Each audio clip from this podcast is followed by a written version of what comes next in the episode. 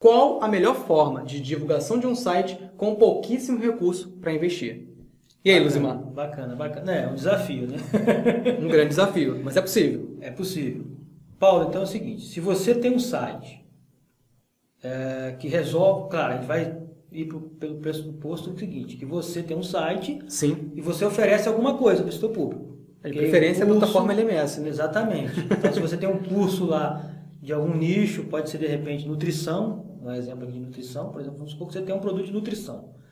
Se você não tem recursos para poder investir em mídia paga, a melhor forma que você tem para fazer hoje no mercado, pode ser que apareça outras, Sim. é você trabalhar o marketing de conteúdo. Sim, utilizando o SEO, né, que a gente falou na resposta anterior, que é Exatamente. otimizar esse conteúdo. Mas tem que ser uma coisa bem específica, né? Não adianta ele fazer conteúdo a esmo, né, achar que as pessoas vão acessar pelo fato de ter muito conteúdo. Na verdade, Exatamente. o conteúdo tem que ser focado, não é isso? Isso, você vai criar um conteúdo focado em resolver uma dor daquele seu potencial cliente que faça relação com o seu produto, com o seu infoproduto, com o seu curso online, Sim. ok? E aí essa pessoa vai cair ali no seu blog, porque ela vai pesquisar lá no Google, é, exemplo, vamos botar exemplo, como emagrecer com saúde, né? Ela vai pesquisar lá, como emagrecer com saúde. Se você botar só como emagrecer, aí eu vou entrar num assunto aqui que é muito importante.